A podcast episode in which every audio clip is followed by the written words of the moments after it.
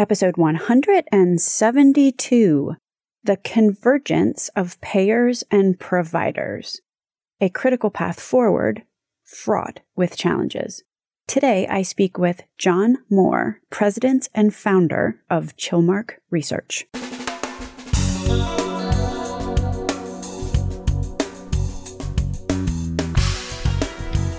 American healthcare entrepreneurs and executives you want to know. Talking. Relentlessly seeking value. It's really tough for providers to manage risk. They just don't come complete with the necessary actuarial skills. On the other hand, providers are great at delivering care, something payers aren't especially well known for. Today on the podcast, John Moore, president and founder of Chilmark Research, talks about the path forward for payers and providers. He says in most markets, it will be a path of convergence. Payers and providers getting together is the only way to get past some of the incredible administrative costs and burdens in the market that are choking resources, both in providers and across payers. My name is Stacey Richter, and this podcast is sponsored by Aventria Health Group. Welcome to Relentless Health Value, John. Hello, Stacey. Glad to be here. Convergence. I could see that the benefit might go two ways. So, you know, you've got providers who may not necessarily be able to manage risk because that wasn't a core skill that they grew up understanding. But on the flip side, if you're the actual payer, the money's coming out of your own pocket, mm, like an employer, for example, then you have, a, as a payer, a very vested interest to ensure that the delivery of healthcare is let's just say as cost effective or efficient and you know high quality as as can be managed. You know i could see that this would work both ways. Yeah yeah it can can work both ways. I think you know what we're really trying to get at with all the changes that are occurring in healthcare is how do we deliver greater value for the dollar spent? And that value is you know certainly quality over cost. How can we improve that metric what we've seen is that when these organizations, payers and providers kind of go at it separately, there's a lot of inefficiencies there. That drives up the costs of you know, ultimately of the care delivered. So how can we, in joining together payers and providers and those skills, and drive out some of the administrative burden and administrative cost, and also improve the utilization of those healthcare services? Is that what you're considering the main advantages are of convergence then? Providers have been aggressively moving forward, trying to set up their own health plans. Recently, what we've seen is that those initial attempts to establish a health plan within a provider organization on their own have by and large been pretty unsuccessful. A Robert Wood Johnson Foundation study that was released in the summer of 2017 found that roughly three quarters of all these systems are, were losing money, these provider sponsored health plans. You know, another significant proportion, I think around 15%, had already gone belly up. You know, it's really, really hard to do this. But that's why we're arguing that instead of trying to establish your own health plan within a provider organization, why don't we look at how can we form more strategic partnerships with payers to advance delivery of care. And I certainly see that uh, we did a report last year on prior authorization. You know, that is the process by which a doctor has to get prior authorization, say, for a referral for a patient to another doctor. That is a process that is just fraught with complication and it just incredible cost to provider organizations in trying to manage this administrative cost. Let's say if a provider and a payer join together to provide that health service, theoretically, that prior authorization process should just fade away because there's a mutual trust between those two organizations to serve the market together. And there is no need for prior authorization. That takes a huge burden off providers and allows them just to get on with delivering good care. Yeah, I was just looking at some numbers the other day, which put the amount of administrative costs per dollar spent. It was something like 45%. Yeah, it's well north of 30%. We've got around 30, 35%. But yeah, it depends on how you're counting and what you consider cost or not. You know, I mentioned the prior authorization. You've got the issues around quality metrics and recording those, reporting out on those. There's all sorts of different things that, you know, just add to the administrative burden that we're seeing amongst provider organizations today. I mean, if you look at just, you know, the employment that has occurred in large provider organizations, the employment of people to administer health has gone way up in proportion to the amount of employment of just physicians and clinicians. Yeah, I was saddened by that same table, which said that only like 10 cents or something actually went to the people who were providing the care physicians and nurses. All the rest was swallowed up by somebody. Yes, sadly, that's, that's the truth of how healthcare is delivered today in the United States and how it's paid for. What is the motivation for a payer and a provider to hook up together? Is there overarching market forces or is it something that is more intrinsic or internal to the organizations themselves that they've kind of realized they can't go on this way? What we found uh, more recently in our research is that these types of partnerships tend to be very localized depending on what are the prevailing market dynamics of particularly other large competitors in that given market. Although one of the things that has been pretty clear with some of these consolidations of physician groups, I'm not sure if you can call that collaboration or consolidation, but it hasn't necessarily been an immediate recipe for efficiency. There was an example of some health systems that merged and they wound up with three CEOs. So, given that, is there something that is different about these more collaborative skill sets or complementary skill sets, which offers an intrinsic advantage? I would have to say that in theory, it offers an intrinsic advantage because you're, for example, what uh, Aetna has a number of JVs around the country. They've been one of the more aggressive payers in pursuing this path, along with Anthem. But Aetna, you know, started first in Virginia with Inova Health, and they've expanded to four others since then. But even with their success at Inova Health, you know, how well are they going to be able to replicate that across the United States at these four other JVs that they've got remains to be seen. And in speaking with some of those other executives from these other JVs, they'll be pretty frank. It's still very much a work in progress. So it's it's yet to be determined. With regards to some of the consolidation that's gone on in the market, there has been pretty uh, substantial evidence that's pointed to the consolidation has not led to lower costs. In fact, sometimes it actually drives up the cost of care because they have such a dominant control of the market. I was looking at one of your research reports. It was the 2017 Analytic Trend Report. There was a, a, portion of it which talked about where data is coming from and how to achieve a longitudinal health record. And on one hand, a lot of it's coming from claims data. But then on the other hand, a bunch of it was coming from EHR systems and other more provider collected data as opposed to claims data, which is collected, you know, on the payer side. Obviously, you need a longitudinal patient data in order to effectively do any kind of population health. What's your take on a payer provider collaboration would allow for better population health management? Um, kinda, kinda, sorta. honestly.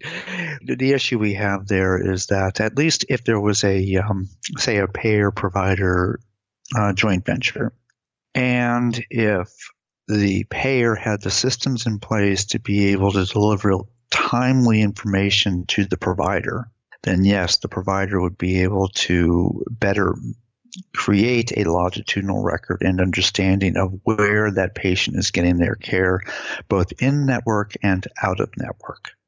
And that's the trick is understanding where the patient may be going outside of the network to get their care. And that's something that the payer would be paying for and has visibility to. And so, them being able to understand where they went, which hospital they may have had to go to in an emergency situation that was outside the network or going to a specialist. What does it take to be a good converger? Is that is that the right noun there? Um, or maybe I, I could even start here. if it's an imperative to be good at this, to be able to be collaborative, then what does it take to be good at it? I think what it's going to take to be really good at this is having a very clear understanding of the dynamics of the market you, you serve and whether or not first that it makes sense to have a relationship, a collaborative relationship with a given payer. And that depends on really the uh, local dynamics of the payer mix in your given market. There may be one payer that controls 70, 80% of the market. Therefore, partnering with some of the smaller payers may not make sense. It just does not drive enough volume for your organization. So I think first you have to look at it through that lens. You know, what is the opportunity here?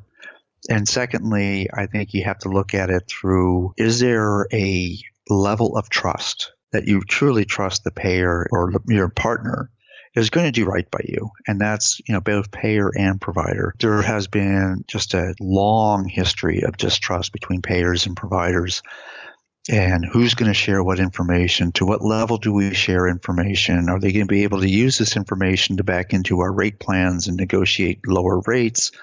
Etc. You have to really get over this issue of trust between the two organizations and realize that you're coming together to truly serve a market and both benefit by that and have a really clear understanding of what's going to be the shared benefit to each organization and how you're going to go to market together to those self-insured employers to CMS what have you to serve those given markets together. So the three things that you just listed in sum are understand the market mix, the payer mix, the market needs, maybe, or the mm-hmm. market composition is probably the better way to understand your environment. Yes.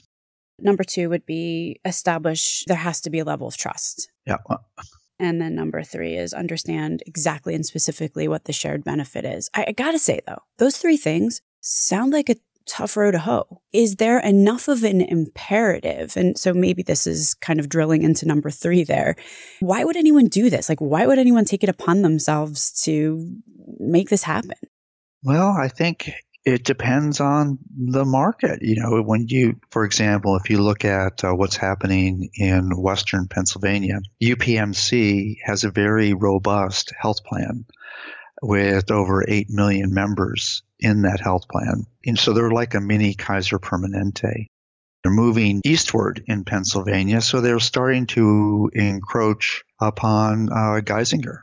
So what has Geisinger done? Well, they're now struck a strategic partnership with uh, Highmark, who is the Pennsylvania Blue for Western Pennsylvania. And they are together working in a joint venture against the in- increasing encroachment of UPMC. What's happening in Western Pennsylvania is a perfect example of a market where you have a very aggressive provider in UPMC that has massive resources that they can then go to a self-insured employer and say, yeah, we can cover all your employees in this area for this given rate, uh, understanding what the medical loss ratio of your employee mix you know that's a very compelling offering to a given self-insured employer. And also when you start looking at uh, cms and medicare advantage it's also a compelling proposition when you're going into say a medicare shared savings plan an mssp so in that situation if you're a geisinger and you're seeing or a Highmark as well being a payer and you're seeing them increasingly gain market share you got to do something. So that's a very defensive obviously activity, you know, or, or defensive rationale. Mm-hmm. Is there a reason to do this more offensively, like proactively, as opposed to reacting to a clear marketplace threat? If you look at the Dallas market, which is a very competitive market, you've got Tenet Healthcare headquarters there. You have Baylor Scott and White. Uh, you have Texas Health Resources to name, you know, three large health systems. Texas Health Resources signed a JV with Aetna, and Aetna is going to turn over their hundreds of thousands of members directly over to Texas Health Resources to manage.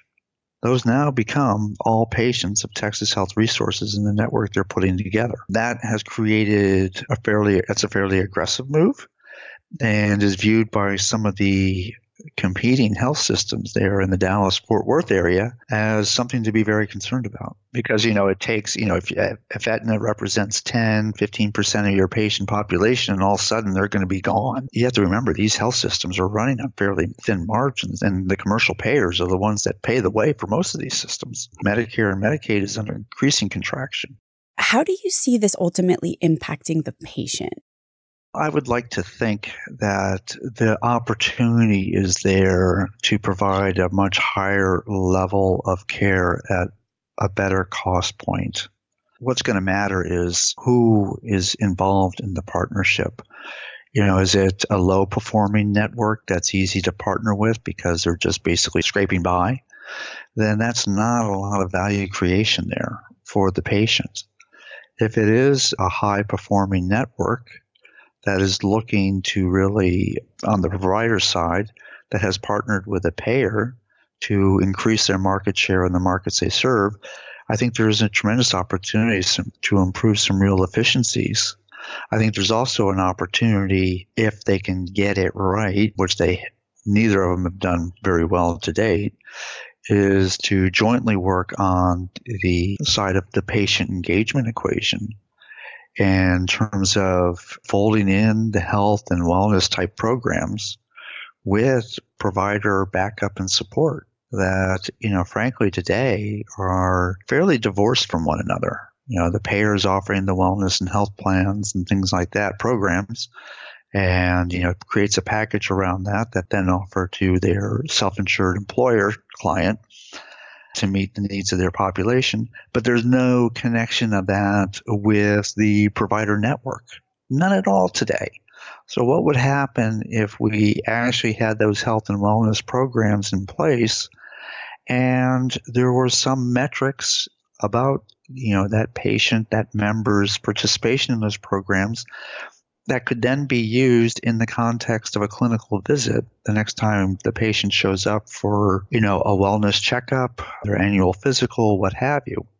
I think there could be, you know, a tremendous opportunity to further encourage people to take better care of themselves through that process, which we just don't have today. It's completely broken between the two it is such a silo. And as we all know, it, it takes a village to realize behavior change. So if everybody's working in our own little silos, it's really tough to, especially with some of the chronic conditions that we're dealing with in this country, to affect sustainable behavior change. One thing that you've mentioned several times in various contexts. First, we discussed that trust is necessary. It's one of the three keys to a successful collaboration. And then on the other hand, we talked about payers and on one hand, patients don't trust them.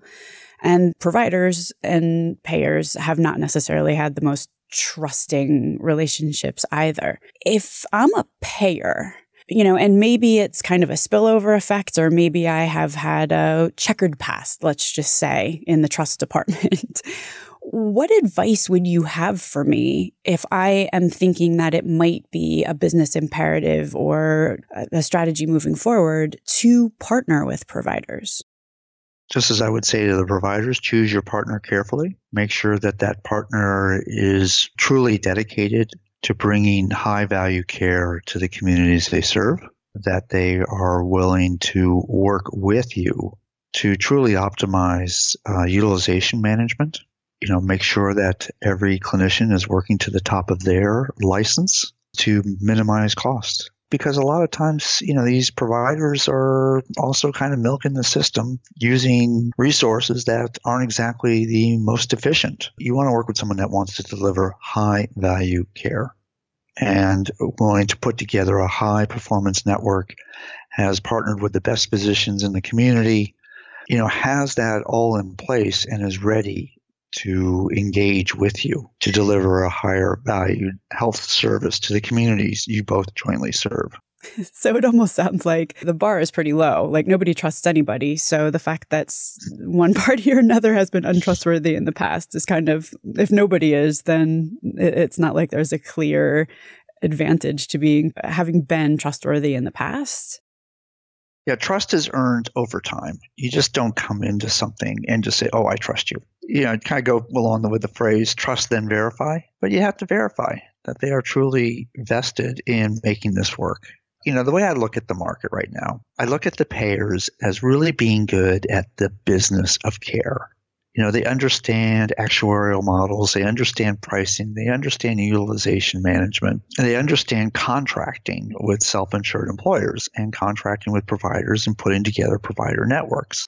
And then you look at the delivery side, and they're really good at the process of care. You know, how do we deliver high quality care? What's the current clinical evidence for this given patient that I need to apply to make sure this patient is on the road to recovery? That's where, you know, the clinician side of the fence works really well. So the whole trick here with convergence is how do you bring those two together to deliver true risk adjusted care? CVS and Aetna recently struck a deal. How do you see that playing out? I mean, obviously, CVS has minute clinics. What do you think their path forward is going to be?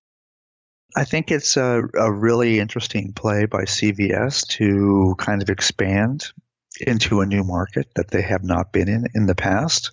And I think, you know, for CVS, they're looking at it as, you know, we can be more than what we are today. You know, right now we're just a retail with a pharmacy on the back end, and we do specialty pharma through CVS Caremark, and we have a PBM. But you know, to what extent are those going to be robust going forward as you know a growing viable business? That's that's questionable. So in the acquisition, you know, the potential acquisition, if everything goes through, of Aetna, gives them an opportunity. Okay, let's really become a health hub of sorts where we can leverage the minute clinics we have. We can provide some steerage to Aetna members to use minute clinics first as a first point of triage. And then from there, they can move on to a PCP or a healthcare, a larger healthcare organization for more tertiary care if need be from that perspective, if we look at the whole concept of utilization management, utilizing those minute clinics provides an opportunity to provide lower cost, relatively high value care. My only issue with CVS is, is that in my own experience and seeing their minute clinics, I haven't been overly impressed with them.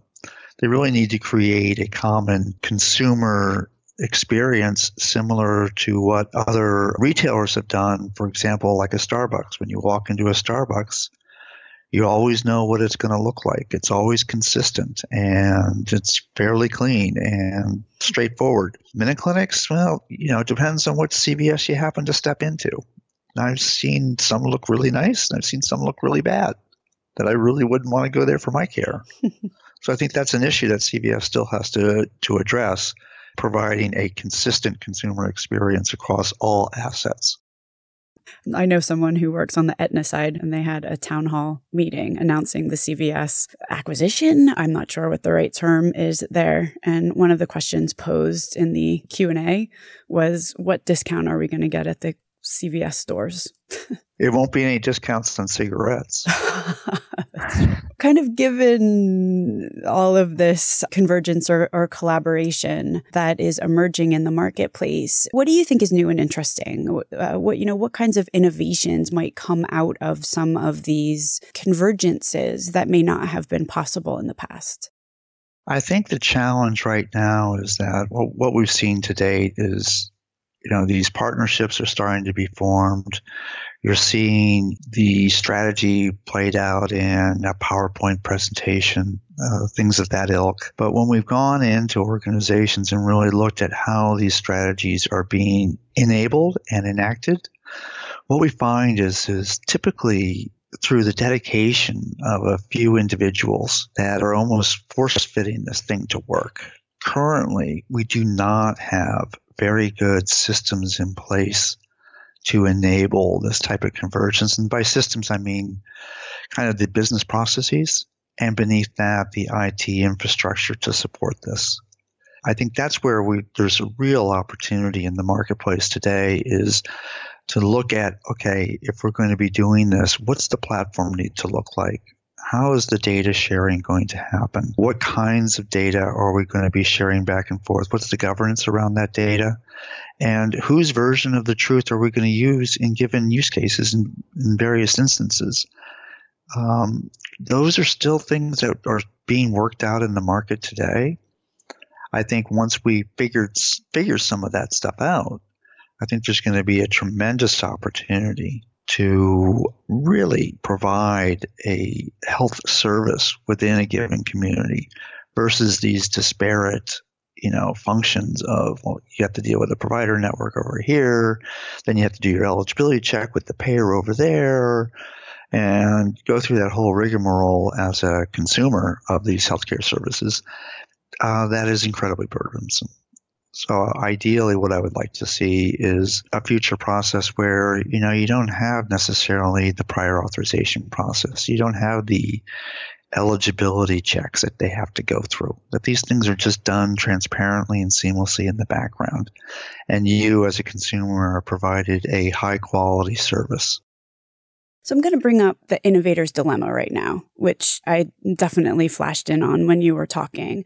The idea that it's really difficult in certain cases for a large lumbering incumbent to get a new bag. Basically, what you're saying really confirms that you've got these disparate entities who are really good at doing what they're doing. I mean, not only do they sort of need to retool internally, but then also there's all these processes necessary in order to seamlessly and frictionlessly Eh, you know, in certain cases, change their incentives in order to benefit the whole, as opposed to the individual piece that they are, that they have been acculturated to, to be 110% focused on for their entire history. Do you think that eh, they're gonna that the existing incumbents are gonna be able to collaborate and pull some of these things off or do you think that this is also a very ripe time for some upstarts to show up who were built for this model. I think it's a good time for upstarts that can build to this model. The challenge, though, is how do you scale quickly? I think, you know, Clover Health is an example of a payer that tried to do some really interesting things in the marketplace as a new startup but they really, really have struggled to have enough uh, volume of members to effective relationships with providers to provide a better level of care. They're doing some interesting partnerships now. They seem to have stabilized a bit, but it still remains to be seen what they can do. Uh, you have Bright Health, uh, you know, being started out in Colorado with Centura Health, another interesting combination, but the jury's still out as to is that scalable? Can they build that type of capability and replicate it in other markets? It's one thing I've learned about healthcare over my years of studying this market. It is a highly fragmented market with very localized conditions. And you have to take in those localized conditions almost every time you step into a new market it's very hard, difficult to scale across the United States. I think that's what gives currently the incumbents the the advantage, understanding the regional characteristics of the markets they serve and being able to adapt to those markets. I mean, I would love to see someone come in and disrupt this, and maybe, you know, you look at what uh, the recent announcement of Amazon, Berkshire Hathaway, and JPM it was fairly thin press release in terms of what they want to do, but they are very innovative companies. They have enormous resources at their disposal that they could uh, potentially apply to this issue in healthcare. How will that look? Well, it's hard to say because they still only represent a million member lives. And is that enough to affect change on the provider side? Probably not in most markets, unless you're, for example, uh, Group Health in Seattle, and you have a large partnership with, or Providence, and you have a large partnership with Amazon. Here's my main takeaway there's no magic bullet. Not yet. I keep looking. I keep looking. I keep hoping there'll be something. Yeah, me too. But it's it's it's hard to scale just because of the regional aspects, you know, and regional competitive differences across the United States. It's, it's a very difficult thing to kind of create one model and replicate it over and over again across the United States. Yeah, so everybody's got a different problem. You know, if you are the incumbent, it's tough to change your business model and collaborate. But on the other side, if you're an upstart who could be built to fulfill the needs of the new business model, then it's tough to scale. Yeah, but it gets to the point, you know, is there an opportunity here for, you know, if you look at the Innovator's Dilemma and Christensen's work, he always talks about how these companies that are successful at disrupting a given market, they start off on the edges addressing some small part of the market that no one's really paid attention to or no one thinks much of and they do it at a very low cost and they slowly scale up to a point where then they're all of a sudden you know this massive competitive threat. I've yet to see anything I, that i can point to directly that's an example of that but i keep looking when you find somebody make sure i'm the first to know Okay, Stacey. Thanks. Deal. I'll have you. I'll have you on my hotline. Is there anything that we neglected to to talk about relative to this topic? We've covered just about everything.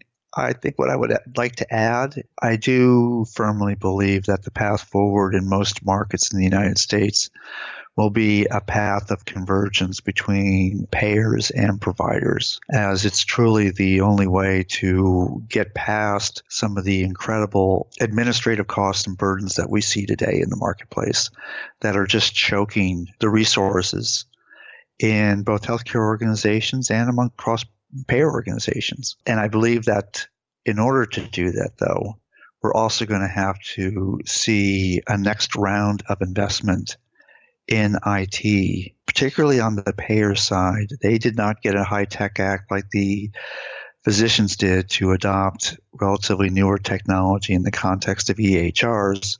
A lot of payers are working with very, very dated systems and they re- they're going to need to up their investment in their technology platforms to be able to provide more real-time data on claims information, et cetera, to the providers that they partner with. Something that they have underinvested in to date. They're going to have to step it up. Chilmark Research. Do you want to just say a few words about what you do and where you can be reached should anyone be interested in learning more? Yes, Chilmark Research is a IT analyst firm. It was founded under the context of really looking at how can we provide high quality research that is going to help the industry adopt, deploy, and use technology, IT in particular, to advance the delivery of care when we started this company, the healthcare industry was frankly woefully behind other industries in the adoption and use of IT to improve processes. And it's still pretty woefully behind most industries. Uh, it's our job here at Chilmark Research to really help organizations understand how to use technology to advance care and also also to a certain extent make sure they're aware of what technologies are a best fit for them and the relative maturity of those technologies and how what are the best use cases for those technology platforms that they're considering adopting. And there's some great research on that's actually free on your website at chilmarkresearch.com. Yeah. Yes, there is. And actually, it's February, as I recall. And um, it's uh, my birthday in February. And since I was the founder of Chilmark Research, I always offer a free report in February. We call it Free February. So one of our reports that we probably published within the year that will be offered for free through our through our website. Well, you heard it here. Go to chilmarkresearch.com. I thank you so much for being on the podcast today, John. You're very welcome, Stacey. This has been a lot of fun. I really enjoyed it.